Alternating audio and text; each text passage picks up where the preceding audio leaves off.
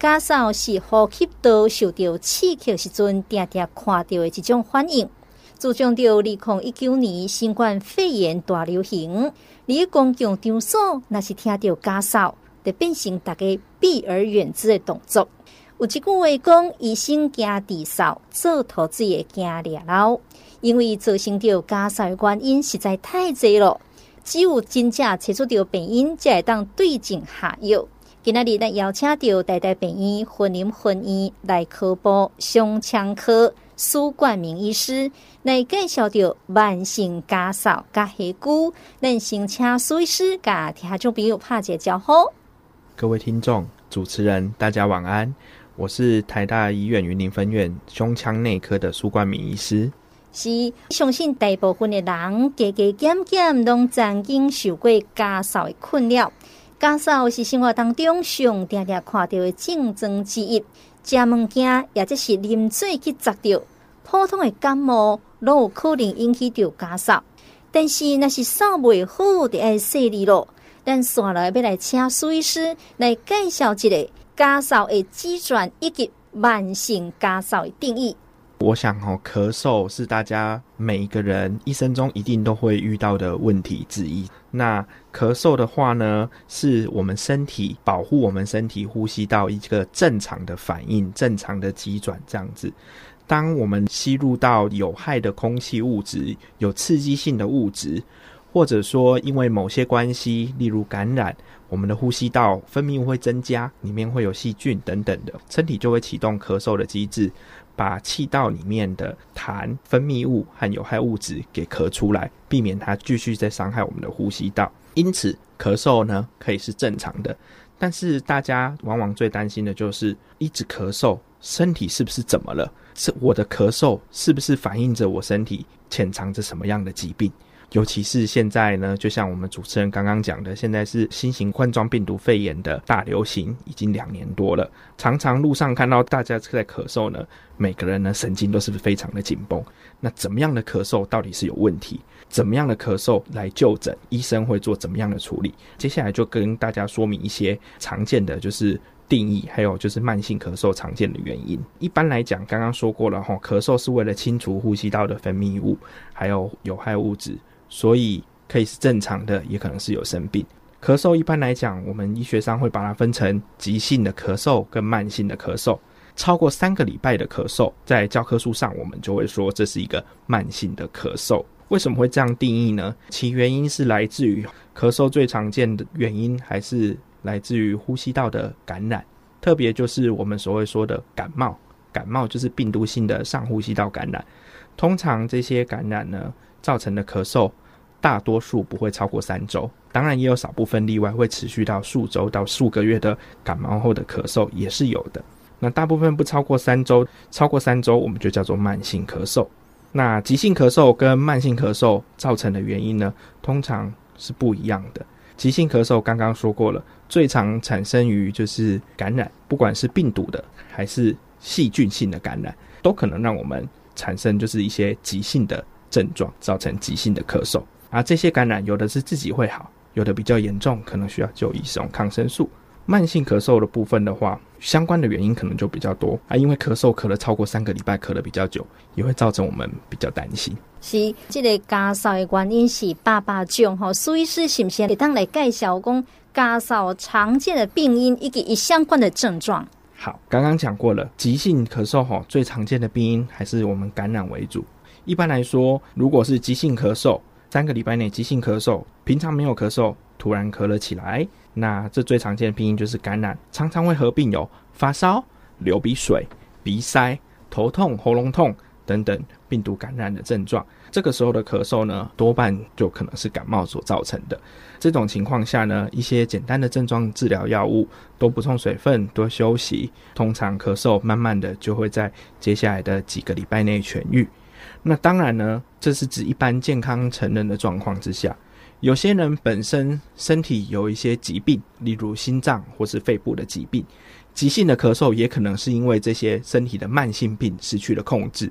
急性发作或是产生新的原因而造成的。比较严重的急性咳嗽原因，像是下呼吸道的感染，也就是我们说的肺炎，是可以造成急性咳嗽的。如果本身有一些慢性的，像是支气管扩张症，或是肺阻塞，或是一些间质性肺病、肺纤维化等等的，也可能因为不管是受到感染还是刺激物的影响，而造成这些疾病的急性发作，也会产生急性咳嗽。更有些人呢是心脏方面的相关疾病，例如本身有冠心症，以前有心肌梗塞过，这些病人如果在一些情况之下造成了心脏衰竭。可能也会造成急性咳嗽的症状，所以这是急性咳嗽常见的病因。如果真的咳得很厉害，不知道怎么处理，然后咳到会影响生活的话，急性咳嗽还是建议要就医，那检查并且给予适当的一些症状治疗。那再来讲到的是超过三周以上的慢性咳嗽，也是我们大家比较关心的。诶，身体好像还好啊，那怎么我就一直这样一直咳，一直咳，咳了好久哦。慢性咳嗽是我们胸腔科门诊最常见的就诊的原因之一。慢性咳嗽的话，因为现在医疗资讯的普及，然后大家对自己的就是身体健康越来越在乎，常常有人走来门诊，第一件事情就说：“医生，我已经咳了三四个月了，是不是得了肺癌了？会不会死掉？”这我相信是不管是年轻人还是中老年人，大家都很担心的问题。好，先告诉大家。慢性咳嗽最常见的三个病因，第一名其实是鼻涕倒流。我们人就是整个呼吸道呢，都有很多的受体，就包含上呼吸道的分泌物、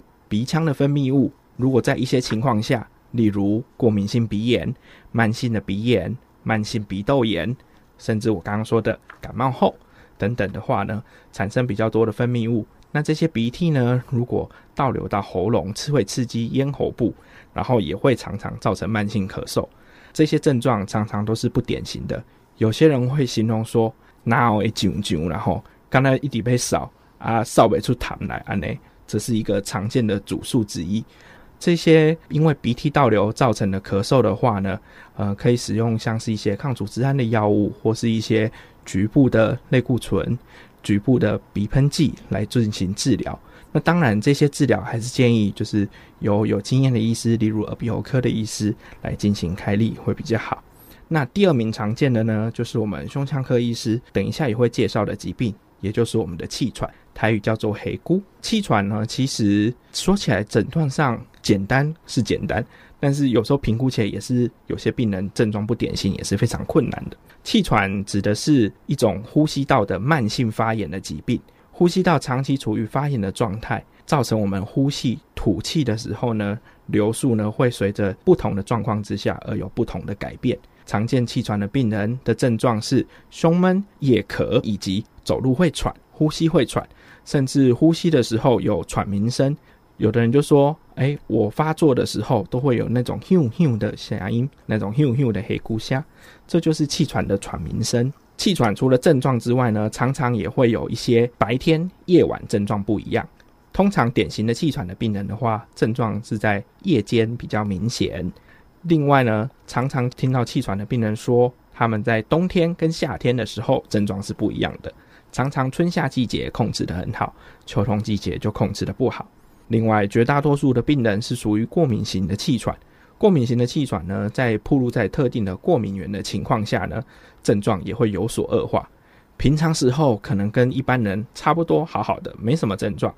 但是遇到过敏源的暴露与刺激的话呢，就会产生气喘。刚刚提到的胸闷、夜咳、咳嗽、喘鸣等等症状。所以第二名是气喘。啊，第三名常见的，呢是胃食道逆流。这个大家可能就是比较少听过，但是这也是有可能会造成慢性咳嗽的原因之一。检查方面的话，可能要仰赖消化内科的医师做胃镜的检查，或是做二十四小时食道的酸碱度测试，这些才有机会就是检查出，并且加以治疗。这样子呢，可能就能够确立它的因果关系。大部分情况下，就是胃食道逆流的症状，其实还包含了像是我们说的恰声，喉咙会有酸意的感觉，或是灰蛇心，有时候会觉得吃饱饭马上躺下的时候呢，会有一股酸意冲上来，胸口会闷痛不舒服，这些是典型的胃食道逆流症状。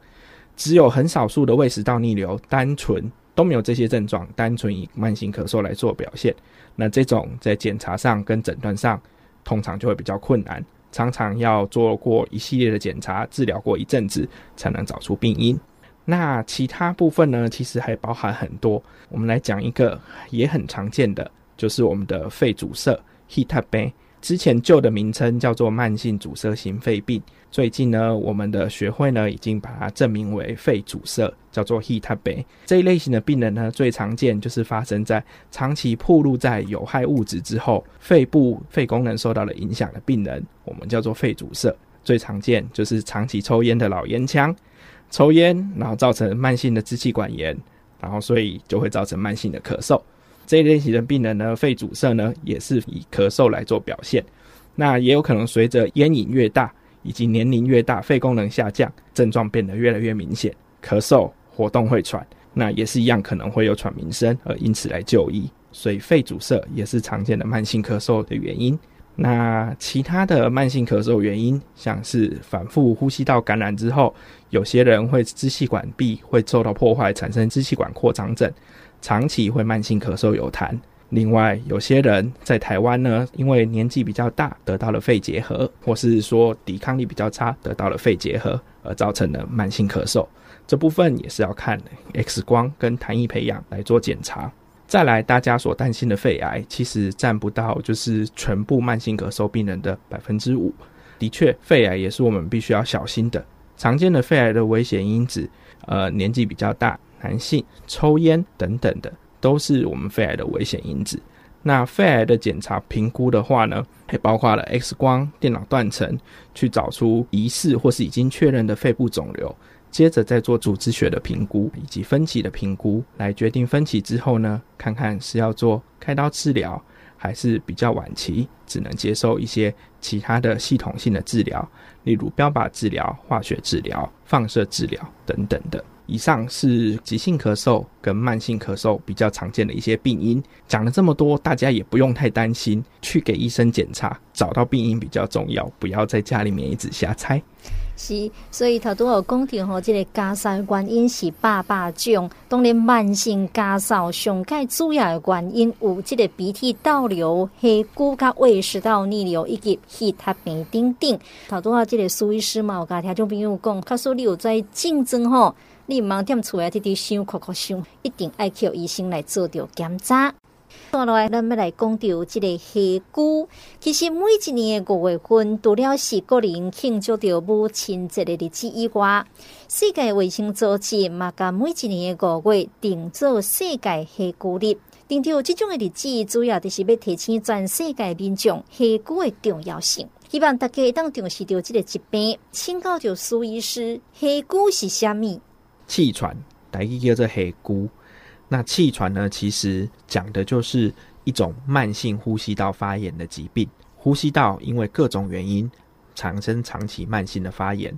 然后症状会反复的发作，症状胸闷、夜咳、会喘、呼吸有喘鸣声，就是咻咻声音。这些症状呢，气喘的病人会随着早上和晚上而有昼夜的差别。大部分的病人呢，症状呢，胸闷和咳嗽会在晚上会比较严重，那是因为晚上身体内生性的荷尔蒙分泌比较低的关系。这些典型的气喘病人呢，是会有季节性，是会有昼夜性，以及呢，会针对有特定的一些过敏源，或是针对一些特别的外在环境刺激，会诱发气喘的发作，产生急性发作。所以说到气喘的病人，有时候。根本不太知道他有气喘，有时候呢是被当成其他原因的慢性咳嗽在门诊治疗，因为没发作的时候，长时间可能跟正常人一般好的不得了，没有什么特别的症状。但是呢，一旦呢暴露到特定的过敏源、特定的环境因子，或是身体的状况比较不好的时候呢，气喘有时候就会发作。急性发作呢，很严重的人甚至会吸不到气，造成呼吸衰竭，需要到急诊就医住院。更严重者甚至会造成死亡。最有名的例子应该就是邓丽君，在因为气喘控制不良，急性发作，在早早就离开了。那气喘的部分呢，诊断上面来讲呢，医生其实会询问病患的病史，会根据病患所描述咳嗽的变化次数频率。有没有跟一些特别刚刚提到的季节，就是例如吸入冷空气、例如运动、例如服用某些药物等等有所相关性？这些呢病史呢可以帮助我们医生判断这个病人像不像气喘。再来呢，医生可能会安排就是肺功能的检查，去确定一些看看一些有没有一些常见的气喘的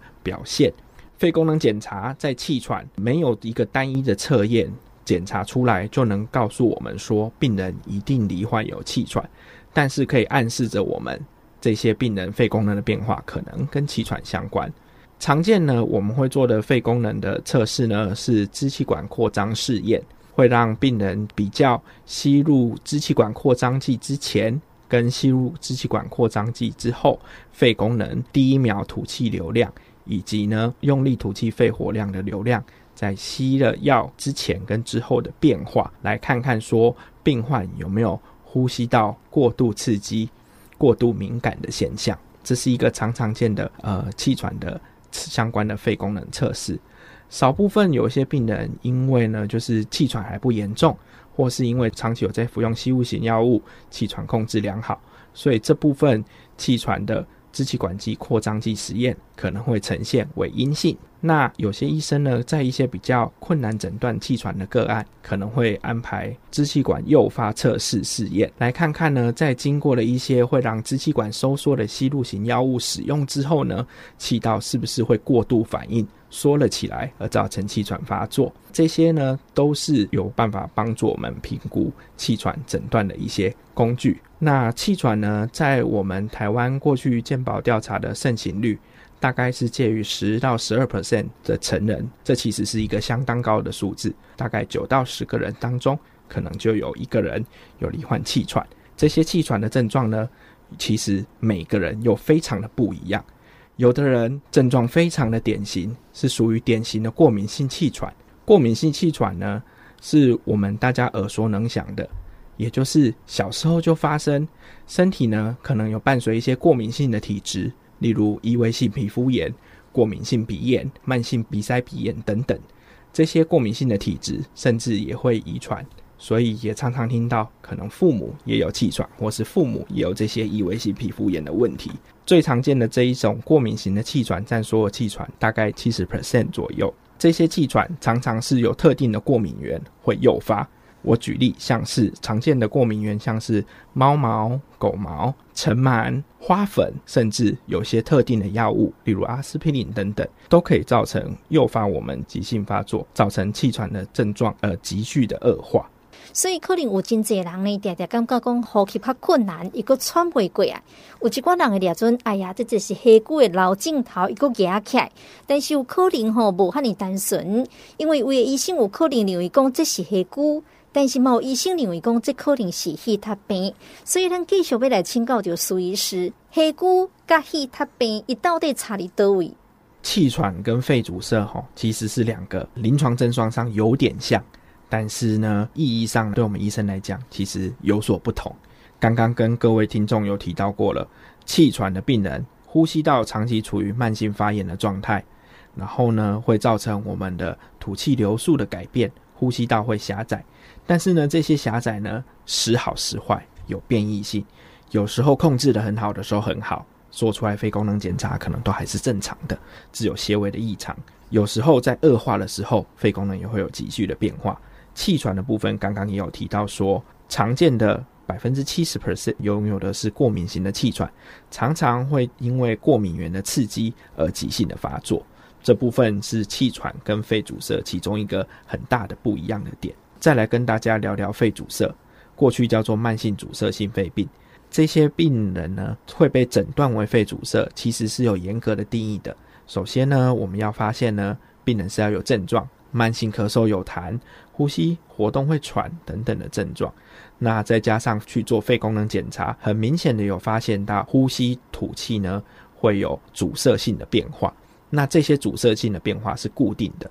可能不会像气喘一样，有时好。有时坏，有时是完全正常，有时又恶化的很大。再来呢，肺阻塞的病人呢，常常都是因为长期暴露在有害的吸入型物质之下，造成肺部发炎后的病变。这些有害的物质呢，最常见的其实就是抽烟，就是我们的香烟。其他少部分的呢，还有接触一些燃料啊、矿工啊等等的，也可能会造成肺阻塞。所以一般来讲呢，气喘发生的年龄呢，大部分年纪比较轻，大部分在四十岁以前，甚至在我们是还是小孩、幼童的时期，就会有发现一些气喘。刚刚说的过敏性气喘也会合并一些过敏性的体质，那肺阻塞则没有。肺阻塞的病人呢，大部分都是年纪比较大，因为要经过了一段时间的暴露，肺功能受到影响，所以才会被我们医生诊断为肺阻塞。所以这两者来讲，气喘跟肺阻塞其实是不同的疾病。但是呢，这两个疾病当然也可能可以共存。一个病人如果年纪轻的时候有气喘，后来例如因为抽烟，或是因为例如反复的感染等等的肺部的状况，长期发炎也可能会产生肺阻塞。所以这两者是可以共存的。但是有的人只是单纯是气喘，有的人单纯只是肺阻塞。那为什么会想要跟大家提这件事情呢？因为呢，气喘跟肺阻塞在发作起来严重的时候，症状其实有时候很难分，会跑到医院的急诊或是医院的门诊区，会跟医生讲：“哦，我们发作起来很喘，活动很喘，而且呢都一样，都可以听到呼吸道呢有一些喘鸣声，就是我们会说嘿嘿咕的声，嘿咻咻的声。那这些呢，在气喘和肺阻塞急性发作起来，那个声音其实是类似的。”所以临床上呢，常常会造成混淆。医生们可能比较简单一点呢，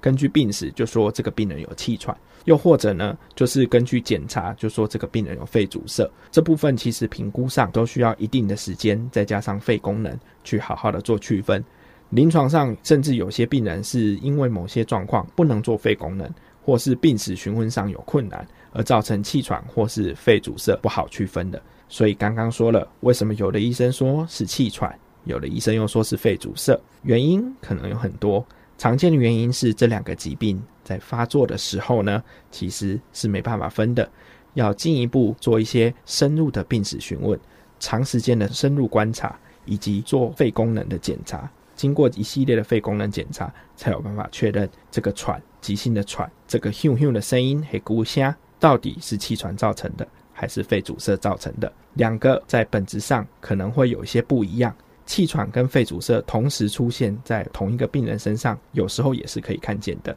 需要专业的胸腔科医师诊断及协助治疗。是，所以这个黑骨加黑塔边那是压起来时阵吼，虽然讲症状是真相共，也毋过呢，也是要经过着详细的这个检查，才会知影讲到底原因是虾米。过去呢，咱拢认为讲，干那囡仔才会有黑菇，而且大汉的好。但是起码干那无啥共款呢。细汉时阵无黑菇，食较老，医生说甲你讲你有黑菇，所以咱继续要来请教着苏医师，为什么大汉再来得到这个黑菇病？就像刚刚主持人所说的，来门诊呢，当帮病人做了一系列的检查跟询问，那帮病人下了气喘的诊断后。有些人常常会问说：“诶，气喘这件事情不是小孩子才会得的吗？气喘这件事情难道长大之后也会得吗？”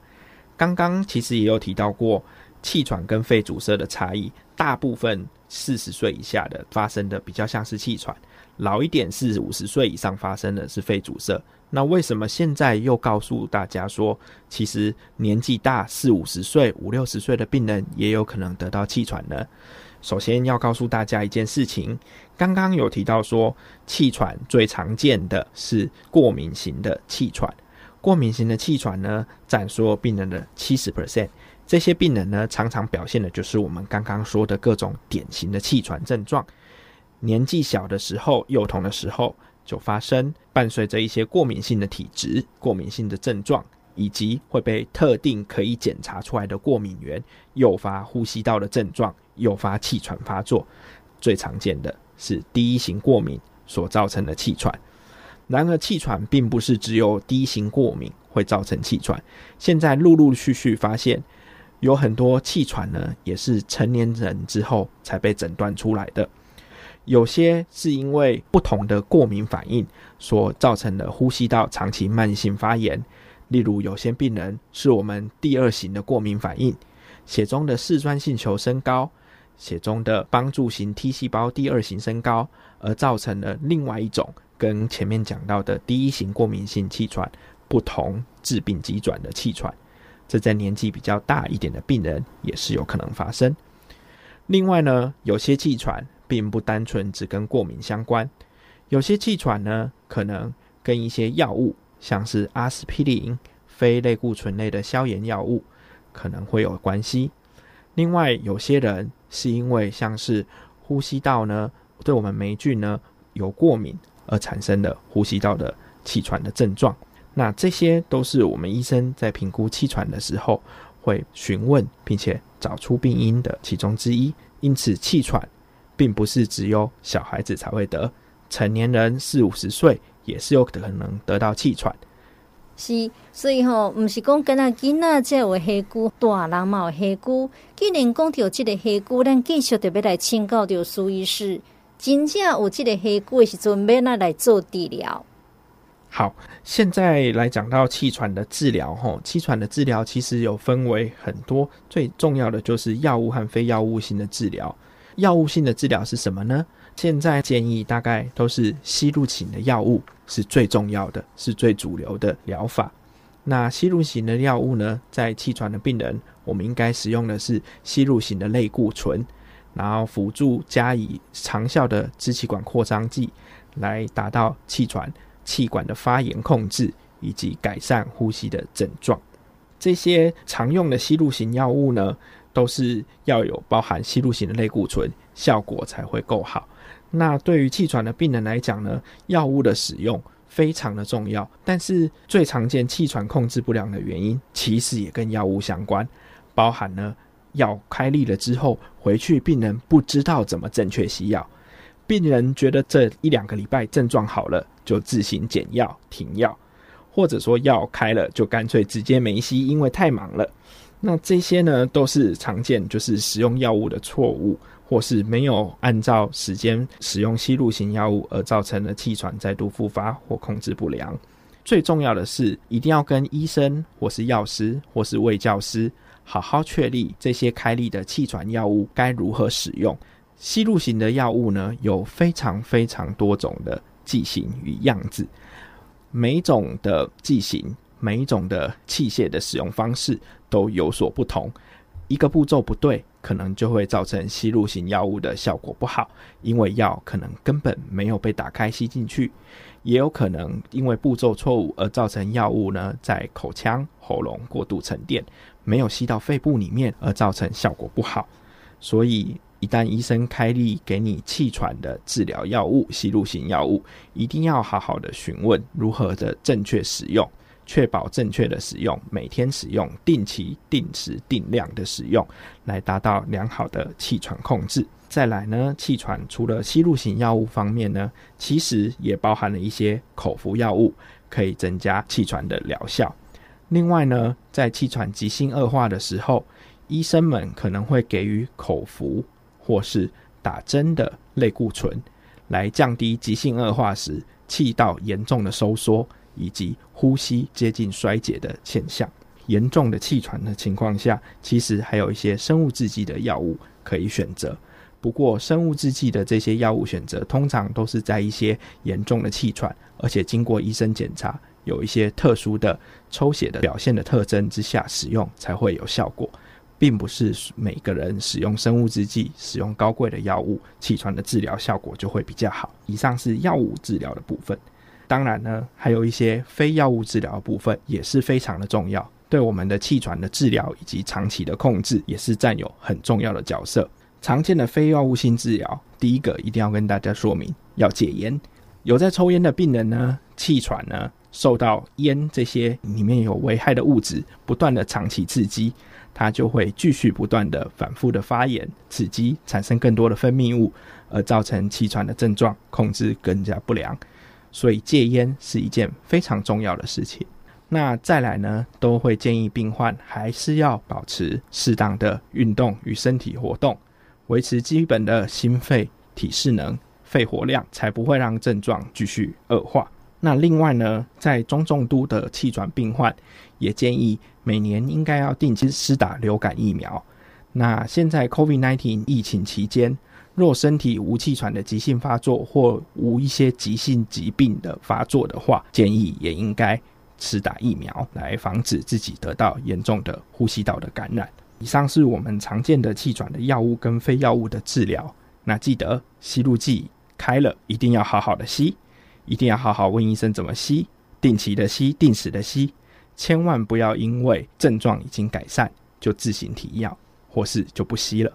是，所以遵照着医生的医嘱，这是非常的重要。慢慢家己做医生啦，因为讲家己较好咯，诶、欸，就无继续吸这个药物吼，安尼是袂使的咯。头拄啊，随时甲听众朋友来介绍着这个黑菇，不管是药物的，也就是非药物的治疗。其实无经历过黑菇的人，也就是讲症状较轻微的人，可能认为讲黑菇只是一个小问题啦。其实黑菇那是竞争严重的，导致着意识不清。大多数医师嘛讲到，亲像这个国际巨星邓丽君，就是因为黑菇压起来哈猝死。所以，他说黑菇治疗加久都好不了，安尼没人抓，咱继续的来请教刘苏医师，到底怎么办？大部分的病人呢，在接受的常规治疗，再加上病人的配合情况下，通常气喘都能够达到一定程度的改善。我们的气喘呢的治疗呢，在国际的指引上面呢，会建议像是升阶或是降阶式的治疗。疾病比较严重的话，就会把它升阶治疗，药物剂量加多，加上其他的药物。那如果症状稳定，持续三个月以上，我们就会考虑减少我们吸入型类固醇的量，或是减少一些药物。那这就是降阶治疗。大部分的病患呢，都可以就是经过药物的处理之后，而顺利的达到症状的控制。那生活可能可以跟正常人无异，这就是我们的治疗目标。不要发作，生活一切正常。但是少部分的病人呢，其实是有严重的气喘，怎么样治疗都治疗不好。那严重的气喘，大概定义上就是说，我们使用第四阶、第五阶的治疗。也就是我们的吸入型的类固醇已经使用到中高剂量的类固醇之下，而且呢，我们已经确定排除其他可能控制不良的因素，仍然治疗不甚稳定，症状很明显，我们就会说这是严重的气喘。我们医生在说这个病人是严重气喘之前呢，可能会做一些重新的检视审视。第一个。这个人真的是因为气喘而造成这么严重的症状吗？他会不会有一些其他的病，所以造成他一样很喘，一直咳嗽，然后呼吸有喘鸣声？例如，有些人是合并有心脏衰竭，例如刚刚说的，有些人同时合并有严重的肺阻塞，再例如，有些人是因为过度肥胖，再例如，有些人也是有严重的胃食道逆流。所以，他即便气喘的症状其实已经控制好了，但仍然会一直咳嗽，仍然会有点喘。那这些都是我们要找出来，病人有没有除了气喘以外的诊断，有没有合并一些疾病，这我们叫做共病，有没有合并一些其他的疾病，而造成这个气喘难以治疗，甚至是其实治气喘已经治疗得不错了，但是是因为其他的疾病在作怪，而造成了他的不舒服喘。和呼吸道的症状，再来呢，我们会检视一下，就是说病人到底真的有没有好好的用药？因为临床上气喘难以治疗，最常见的原因之一呢，其实是病人的药物遵从度，无论是不知道怎么吸药，或是说没有使用吸入型药物，或是刚刚提到的自行中断而没有使用药物。那这些情况下，其实都是会造成气喘的症状反复发作。这些来讲的话，我们都要一一的进行处理。处理之后呢，仍然没有能够达到有效的控制的话，我们才会说这是一个严重的气喘。严重的气喘目前其实没有很多的好方法可以选择，除了口服型的类固醇，加上刚刚说的，除了吸入型药物加上口服型的药物之外呢，另外有些病人。在抽血上可能有一些第二型的过敏反应，有些人呢，他的免疫球蛋白第一型过敏反应的因子这些数值比较高，这些病人呢，最近陆陆续续开始有一些生物制剂的药物可以选择。医生会根据病人的身体状况、抽血检查以及临床的表现，去判断可能对哪一种生物制剂使用上会比较有效，而来考虑使用生物制剂。另外，也可能加上其他的吸入型药物来进行，就是严重气喘的症状控制。同时，其他的气喘的共病症，如我刚刚说的，有没有一些其他的心脏病、肺阻塞以及呃胃食道逆流等等，也是我们必须针对它去做检查、去做处理，才有机会把严重的气喘给控制下来。是，所以假使你有这个严重的气鼓，唔免烦恼吼，因为即马拢有一寡真新真好药啊哦。最后，苏医师，有啥物要提醒听众朋友的无？好，首先。急性咳嗽跟慢性咳嗽，大概我们一般定义上来讲，就是以三个礼拜作为切点。